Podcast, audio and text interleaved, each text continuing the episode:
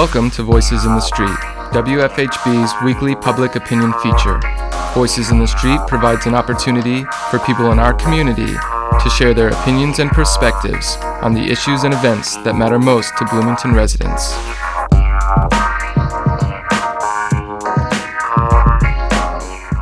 This week on Voices in the Street, with IU growing every year, one wonders is Bloomington an affordable place to live?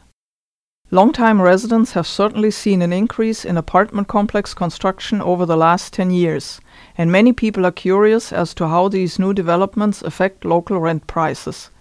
We have gone out into the streets and asked your friends and neighbors whether they think Bloomington is still an affordable town to live in. Um, I've lived here for a long time, and I've certainly seen the cost of living go up quite a bit in the time I've lived here. I am in a position where I'm not struggling myself, but I do know a lot of people that are. And it feels like just subjectively that it has changed and that, that it is quite a bit more expensive to live here and manage your life. Um, I think it's fairly affordable for me at least. Um, I'm a grad student, and with the stipend they give me, I, I'm able to afford a single bedroom apartment. So at least for me, it's affordable living on a grad student stipend salary. So I, I feel fine. I can afford living here. Well, I don't know. Everything seems to be reasonably priced. Uh, housing's a little high, but other than that, I don't. Uh, it's much cheaper than large larger cities.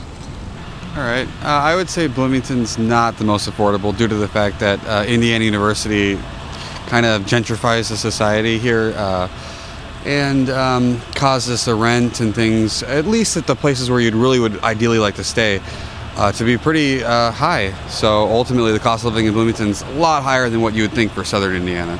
Um, Bloomington is, I know, one of the more expensive places to live in Indiana, but it can be affordable depending on what you do. no, it's not. Guy making minimum wage can't afford an apartment. My son is borderline homeless, can't afford a place. You can only have two people in a room in a building, you know, unrelated.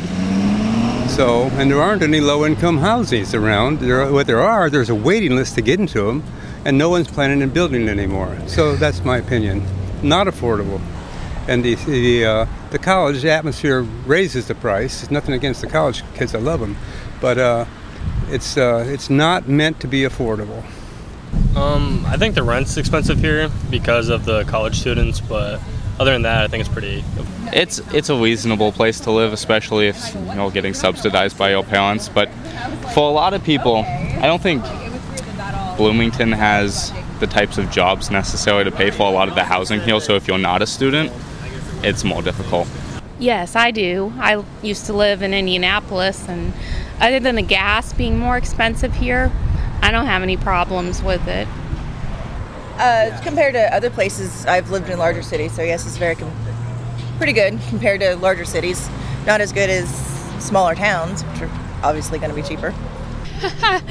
okay, well, compared to where I'm from, which is Boulder, Colorado, it's extremely affordable because usually a one bedroom apartment is like $1,100, and here it's 600 that I'm paying, so yeah. I don't know. To me, uh, I've lived in Bloomington for about 40 years, and it has changed wildly in those 40 years from an affordability standpoint. Um, you know, food, of course, that's going to be largely the same everywhere, but in terms of lodging, yeah, the, the price of lodging has gotten astronomically higher. Um, uh, and, and income's not so much. I mean, uh, folks here in Bloomington, when I look around the country at uh, at other uh, jobs, let's say doing what I'm doing, typically they pay quite a bit more, maybe about 15, 20% more. So, uh, all that being said, though, it is a, as you know, a stunning place to live and a wonderful town and, and rare. And so I guess that's, that's what we're paying for. This has been Voices in the Street, WFHB's weekly public opinion segment, featuring candid commentary from your friends and neighbors on the issues and events that matter most to Bloomington residents. Voices in the Street is a volunteer powered production of our News and Public Affairs Department here on WFHB 91.3 and 98.1 FM, community radio for South Central Indiana.